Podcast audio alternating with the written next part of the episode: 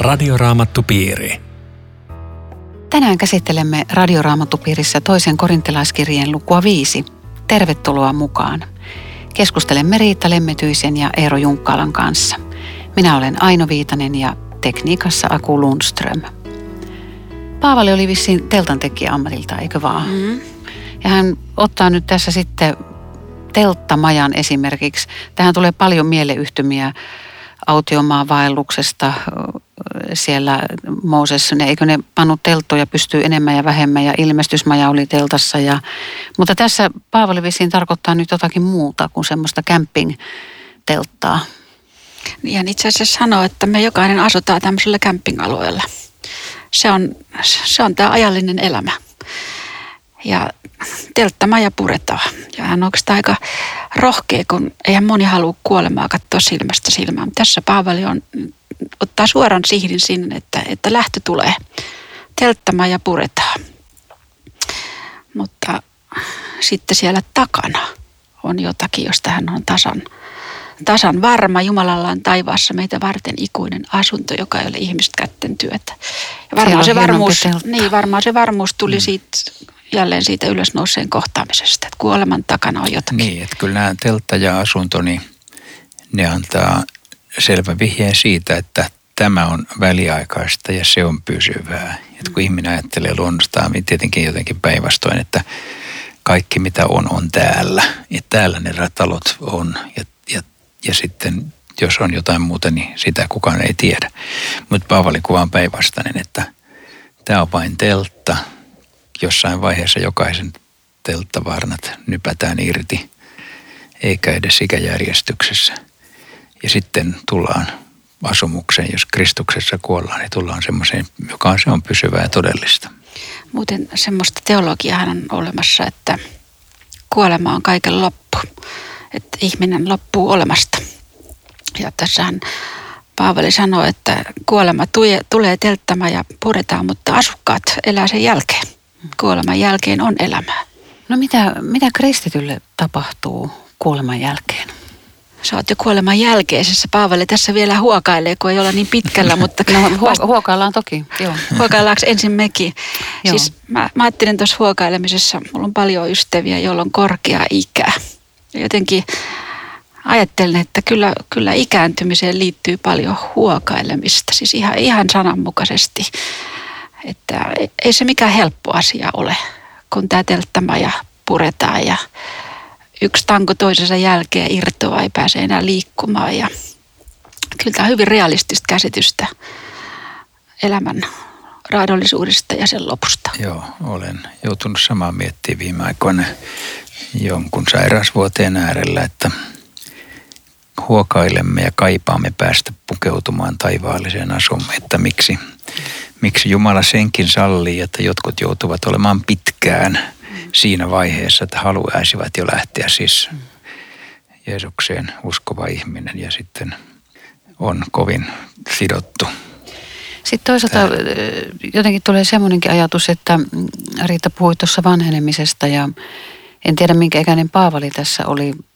Varmasti vanhenemiseen liittyy paljon haasteita, mm. mutta toisaalta onko elämä missään vaiheessa, niin kuin, tai onko ihmisen elämä missään ikäkaudessa helppoa.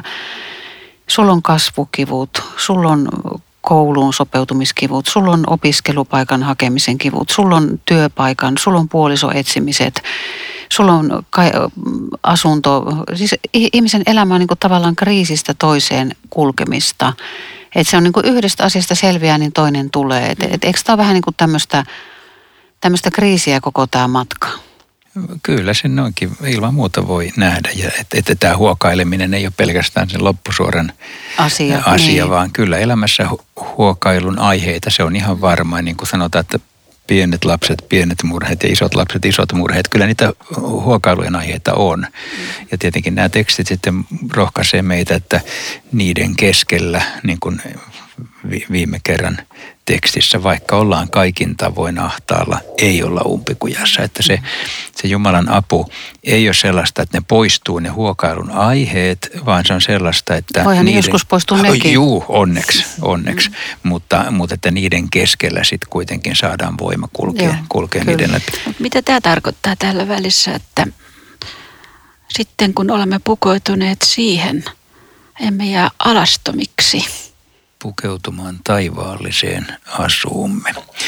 Vanhat kristityt sanoi joskus näin, että kuolleesta, että miksi suret ihmistä, joka meni vain vaihtamaan pukuaan. Onko ihanasti Joo, Joo. että siellä on taivaalliset vaatteet ja taivaalliset asunnot. No hei, mietitään nyt sitten, mitä kristitylle tapahtuu kuoleman jälkeen. Kun mun isäni oli juuri kuollut, niin tota, yksi sukulainen soitti ja sanoi, että älkää nyt siellä Kotkassa sanoko ja ajatelko, että kuolema kävi meillä, vaan ajatelkaa, että Herra kävi meillä. Musta se oli uskomaton lause. Ja mä ajattelin, että näinhän se on. Herra kävi meillä. Ja nyt, nyt on muutettu pois ruumiista kotiin Herran luo, niin kuin tuossa kahdeksannes jakeessa sanotaan. Eli olisiko se niin, että suoraan Herran luo, saako tämän näin ymmärtää? Siitä ei kauheasti ole kerrottu siitä. Niin, vai onko siinä joku välitila, missä kristityt on niin sanotusti Abrahamin helmassa ja odottaa sitten, vai on, onko tuonella, missä, missä henget odottaa niin kuin ilman ruumista ja sitten kun tulee viimeinen tuomio ja ylösnousemus, me saadaan se uusi ruumis. Että ollaanko me jotenkin ruumittomassa tilassa, jossain välitilassa odottamassa? Ja jonkun tekstin mukaan me vielä ollaan nokuksissa ja toisten mukaan katsotaan heti Kristusta kasvoista kasvoihin. Mä, mä yritän ajatella tämän hyvin yksinkertaisen lapsellisesti niin, että kun nämä tekstit näyttää puhuvan vähän eri tavoin, siis erilaisilla sanoilla, mutta kun kaikki sanat on kuvakieltä, kun puhutaan tuonpuoleisesta. Eli siis meidän niin sanat loppuu siihen hetkeen, kun meillä elämä loppuu. Me, me emme näillä sanoilla enää voi kuvata sitä. Niin silloin mulle riittää se, että kun täältä Jeesuksen omana lähdetään, niin ollaan perillä Jeesuksen luona taivaassa ja murheet on pyyhitty pois. Jos siinä on joku välivaihe, niin mitä sitten? Se on joku etenemistä, mennään saliin, mutta saman tekevää sinne ollaan menossa ja Kristus on siellä vastassa. Ei sillä ole niin meidän ajattelumme kannalta mitään erityistä merkitystä, että onko siinä jotain nyansseja. Mm. Ne on, ne on kaikki yrityksiä kuvata tuon puoleista ja kaikki jää joka tapauksessa vain haparoiviksi sanoiksi. Eli niin kuin Riitta tuossa kertoi, niin kuvasi, niin voisi ajatella näin, että kun kristitty lähtee tästä ajasta, niin hän on heti jossakin hyvässä paikassa. Ilman muuta. Eihän se Paavali muuten sano, että hän haluaisi muuttaa pois, pois ruumista kotiin Herran luo. Mutta mä, mä mietin tuota kohtaa tuossa, että halus muuttaa. Mm. Siis kun, mulla ei ole niin kauheasti taivasikävää. Siis mä, mä oon tosi mielellään täällä maailmassa tällä hetkellä. Vaikka mä oon jo siis aika vanhakin.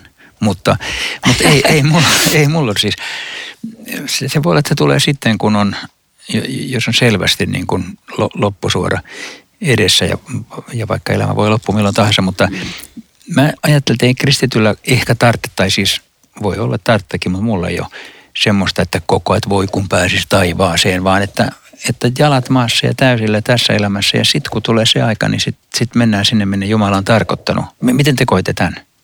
Ihan samalla lailla mäkin ajattelin, että meidän pitää olla elämässä molemmilla jaloilla kiinni. Mutta sitten tulee se aika, jos tulee vaikea sairaus, josta sanotaan, että ei ole enää mahdollista parantua, niin selvä se.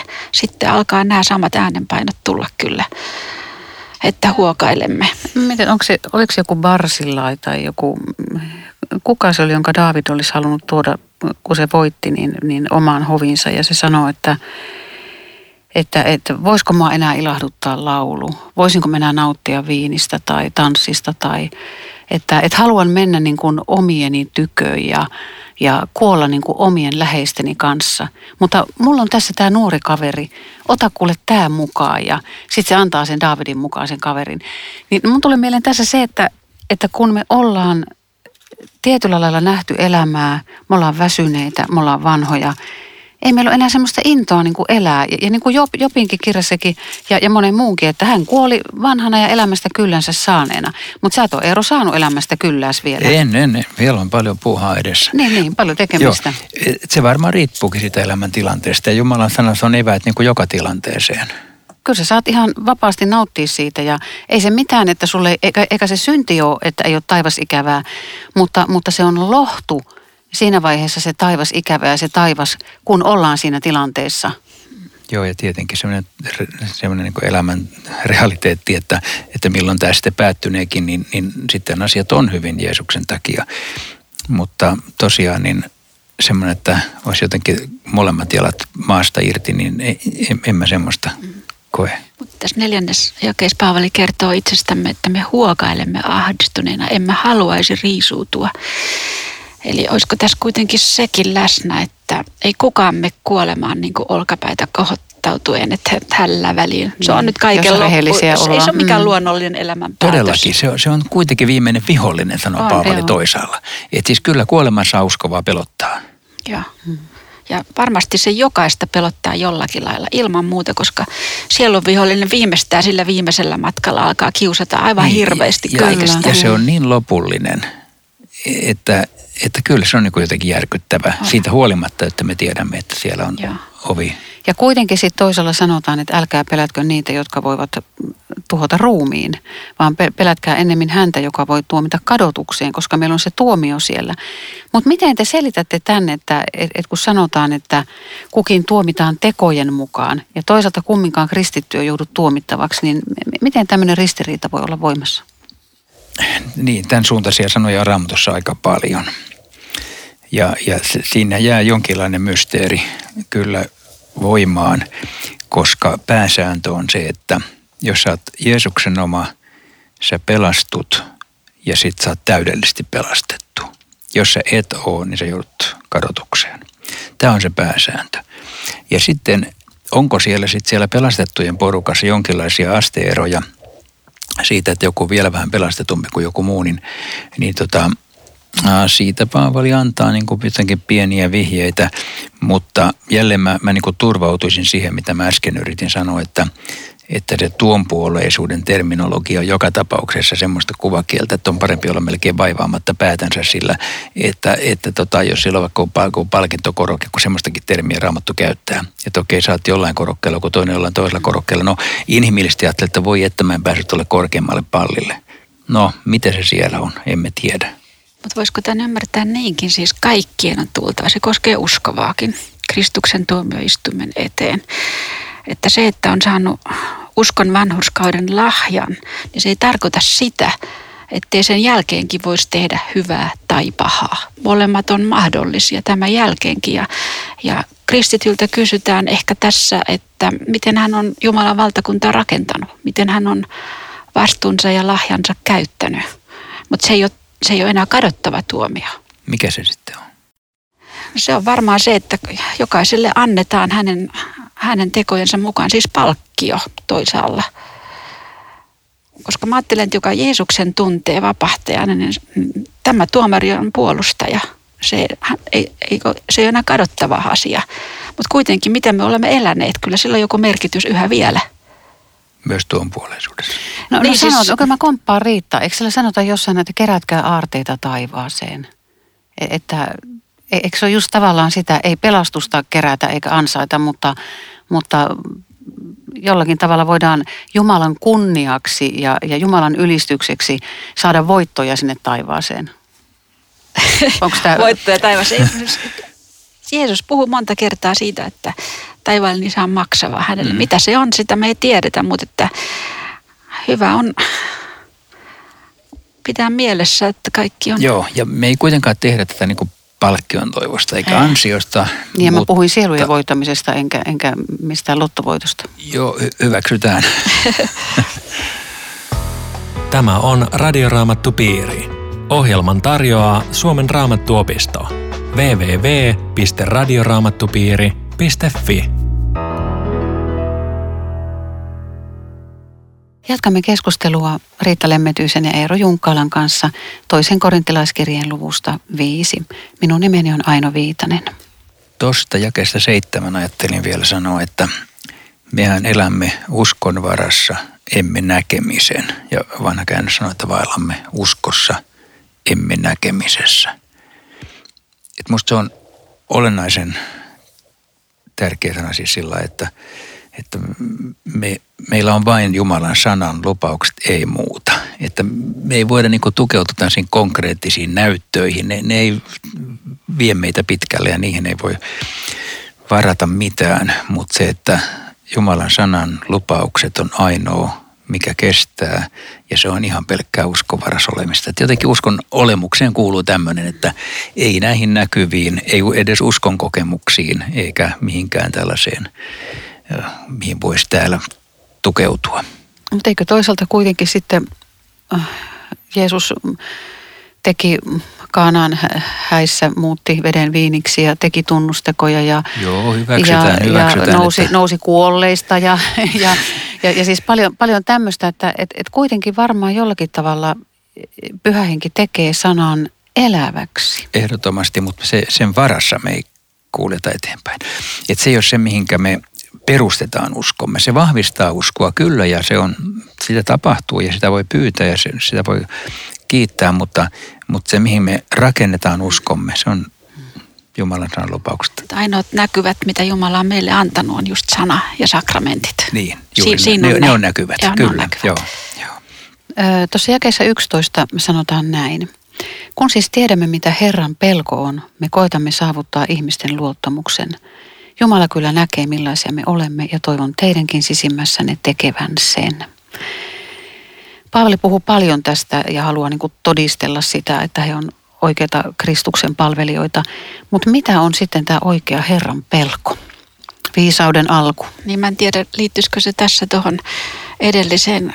Meidän kaikkien on tultava Kristuksen tuomioistuimen eteen. Hän muistuttaa siitä, että jokaisella meillä on vastuu. Minulla apostolina tässä virassa, teillä kuulijoina, kun sana tulee ja teille sitä tarjotaan. Ja, ja että Herran pelko tässä olisi sen oman vastuuden ymmärtämistä. Joskus, joskus tulee päivä, jolloin sitten tämä Herra kohdataan. Mutta se ei ole semmoista pelkoa. Että Augustinus sanoi joskus, että orja pelkää, kun Jumala on lähellä. Lapsi pelkää, kun Jumala on kaukana. Hmm, Joo, hyvin sanottu. Joo, kyllä. Sanottu. Niin, että et uskovaisuus ei ole olemukseltaan pelkäämistä, ei. mutta Jumala on pyhä ja vanhurskas Jumala ja jos mä teen syntiä, niin mun pitää vähän pelätäkin. Niin, nimenomaan, kyllä. Mitä tarkoittaa se, kun Paavali sanoo, että Kristuksen rakkaus pakottaa meitä? Miten se pakottaa Riitta sinua ja Eero sinua? No siis mä ajattelin, mitä se Paavalille tarkoitti. Niin hän oli Jeesuksen verivihollinen. Siis mitään hän ei vihannut niin paljon kuin Jeesusta. Ja sitten taivas aukeni ja tämä Jeesus ilmestyy ja valitsee hänet työtoverikseen ja kirkastaa hänelle armonsa. Eli hänen vihollisensa rakastaa Paavalia. Siis tarkoitan, että siis hän, hän vihasi ja sieltä rakastettiin. Tämä oli varmaan jotain niin käänteen tekevää, että se oli niin semmoinen jatkuva sisäinen pakko, haluatte kuulla tästä rakkaudesta. Sama on mullakin, että evankeliumi kun se kolahti ja just tämä, mihin tämä luku päättyy, tämä sovituksen sanoma, niin, niin tota, se pakottaa matkaan päälle – matkustan ympäri Suomen ympäri vuotta kertomassa tästä. Joo, me, me ollaan tästä hyviä esimerkkejä Riitan kanssa, kun meidänkin matkusta, mutta ei tämä pakota kaikkia matkustamaan ei toisaalta. Ei se, mutta, mutta se on varmaan semmoinen kristityn sisäinen ö, halu olla Kristuksen todistajana silloinkin, kun sitä ei osaa eikä, eikä aina tiedä, miten sen tekisi. Mutta kyllä mä luulen, että – että se on jokaisella jollain tavalla, että kun on löytänyt Jeesuksen, niin halusi, että muutkin löytäisi. Se on sellainen sisäinen paine, että jotenkin tämä pitäisi tulla kaikkien osaksi. Jos mä en osaa itse kertoa, niin mä vaikka tuen niitä, jotka kertoo, tai pyydän, että avatkaa radio tiistaisin. Siellä puhutaan, puhutaan tällaista asioista. No mitä sitten, jos on ollut pitkään tällä tiellä ja, ja sitten huomaatte, että ei olekaan enää niin innokas, niin onko syytä huoleen? Ei sitä intoa aina ole. Siis se, se voi joskus olla aika heikoillakin, mitä se innon määrä. Mutta se ei ole sama asia kuin se, että on, on Kristuksen omana. Siis se, se, se voi niin kuin oman elämän so, sotkuissa hukkua se innostus ja sillä ei onneksi niin uskoa kuitenkaan mitata. Ei. On er-, erämaakausia, jolloin mikään ei maistu ja se on ihan... Mm. No Paavali puhuu tässä, että yksi on kuollut, niin mekin olemme kuolleet. Mitä, mitä tämä tarkoittaa? Tarkoittaisiko se sitä, että Jeesuksen kuolema Kolkatalla 2000 vuotta sitten, että se on ollut jotain semmoista, mikä on tullut meidän osaksi niin kokonaan, että ihan niin kuin me olisimme kuolleet ja kärsineet tämän, tämän kuoleman niin kuin rangaistuksena. Niin, a, mm. rangaistuksena. Että, että Paavali niin kuin liittää tämän ihan yhteen. Että roomalaiskirjassahan se tuli myöskin vastaan, että Kristuksen kuolema on meidän kuolemamme, ylösnousemus meidän ylösnousemuksemme. Ja en elä, elä itse minä, vaan Kristus minussa on myöskin vähän sama, että jonkinlainen semmoinen syvä yhteys Kristuksen kohtaloon. Noin, noin se varmaan on ajateltava. Ja silloin semmoinen seuraus, että jotka elävät eivät enää eläisi itselleen, vaan hänelle, joka on kuollut. Eli jos, jos joku toinen on saanut sanotaan jonkun ruumiin osan tai jonkun tämmöisen elävän orgaanin ja sillä saanut niin kuin hengen ja elämän itselleen, niin hän tavallaan kiittää sitä elämää, joku elinsiirto, se, se kuollut, se on se, joka lahjoitti mulle elämän. Se, on niin kuin se luo siihen koko elämään ihan erilaisen mm tota, se, että Jeesus elää. Jeesus niin. elää. Jeesus ei ole kuollut, mutta on, on kumminkin antanut meille elämän. Et me eletään sille, joka, joka meille antoi elämän. Kyllä. Joo. Ja, ja tämä on myöskin haaste, tämä jäi 15 varmaan, että etteivät enää eläisi itselleen, vaan hänelle. Että meillä on taipumus, ainakin mulla, kauhean itsekkääseen elämään. Siis että elää mm. itseäni varten ja ajatella vain itseäni. Se semmoinen synnillinen taipumus on varmaan jokaisessa. Ja tämä muistuttaa meitä siitä, että kristityn pitäisi avautua lähimmäisten hädälle. Kristityn pitäisi olla sellainen, joka palvelee, joka mm. rakastaa, joka huomaa, joka on toisia varten eikä vain itseä varten. Miten Riita tässä, sun kokemusta sieltä luostarimaailmasta, niin, niin tässäkin voi mennä toisen huomioimisessa niin pitkälle, että sit jää niin kuin omat tarpeet täyttämättä ja, ja omat lähimmäiset ja et eletään vaan sille Jeesuksen asialle, että et miten, miten Riitta löytyy elämään semmoinen tasapaino kaikkien niin kuin elämän eri osapuolien kanssa? Jumala on antanut meille erilaisia suhteita, suhte, suhde tähän ajalliseen maailmaan ja suhde Jumalaan, suhde omaan itseen.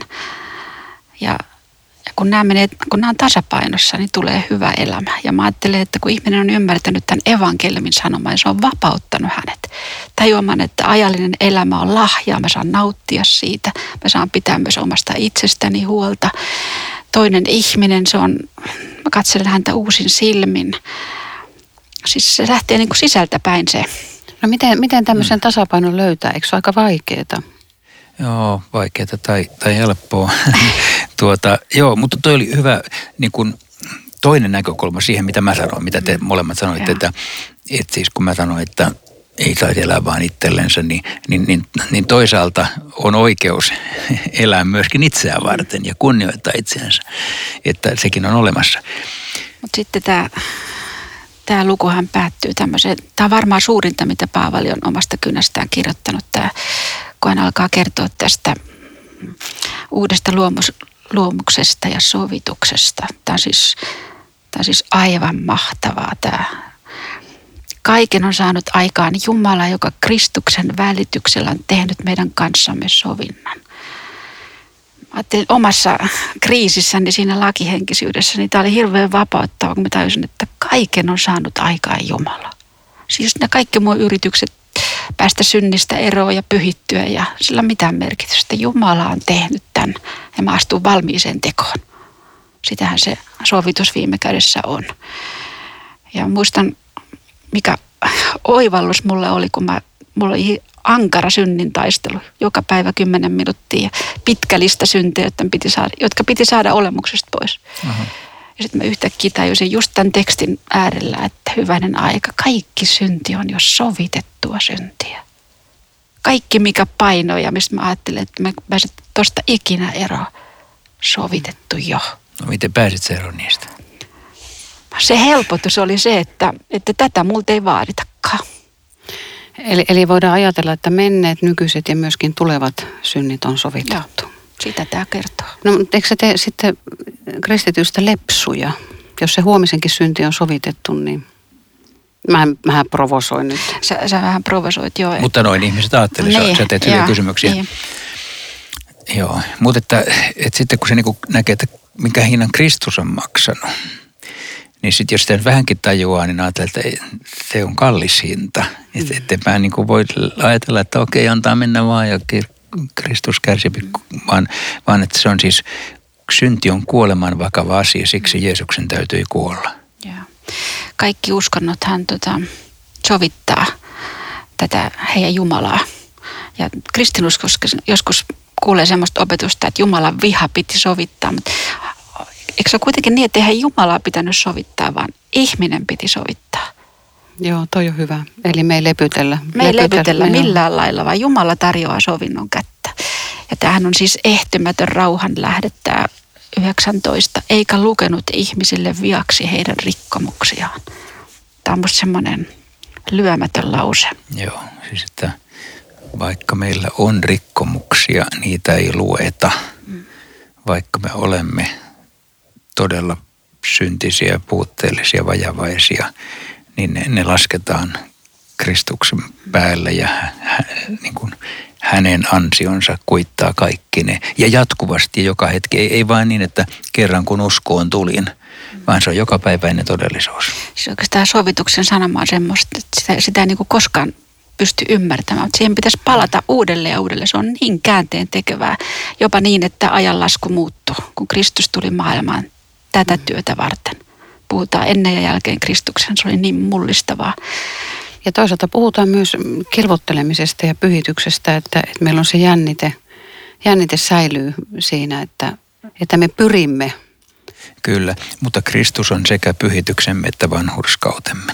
Eli, eli se pyhitys ei ole jotain, mikä, se ei tuo mitään lisää siihen, siihen vanhurskauteen. Ei, ei. Se, se ei ole mitään, millä mä niin kuin jatkan sitä tai täydennän sitä, vaan se on kiitosta siitä. Se on, se on sitä, mitä mä haluan tehdä, koska mä olen vanhurskautettu. Ja tämä on, aika, tämä on todella olennainen ero. Ja se vaikuttaa lähimmäisiin, miten, miten me eletään täällä maan päällä on niin suurta myöskin, mitä Paavali tässä sanoo, tavallaan Jumalasta. Pyydämme Kristuksen puolesta, suostukaa sovintoon Jumalan kanssa, että Jumala ei vähän tullut maailmaa sovittamaan meidän syntymään. Nyt hän nöyrtyy vielä jokaisen ihmisen eteen, kolkuttaa sydämen ove, tarjoaa kättä, voitaisiko tehdä rauhanliitto. Se eheyttää sun elämänsä. Kaikki muuttuisi toiseksi. Sopiiko sulle siis käsittämätön nöyryys? Mm, kyllä. Radioraamattu piiri. Kiitos ystävät seurasta. Laita meille kysymyksiä ja palautteita osoitteella aino.viitanen at sro.fi tai kommentoi Facebookiin. Rukoilemme. Kiitos Jeesus, että sinä olet sovittanut koko maailman synnit ja myös meidän syntimme. Kiitos siitä, että sinussa me saamme olla uusia luomuksia, vaikka me emme sitä itse aina näe. Auta meitä elämään sinun tahtosi mukaan niin, että me saisimme olla ilona ja valona ja suolana viemässä evankeliumia eteenpäin mahdollisimman monelle. Kiitos Jeesus lahjastasi. Amen. Radioraamattupiiri. www.radioraamattupiiri.fi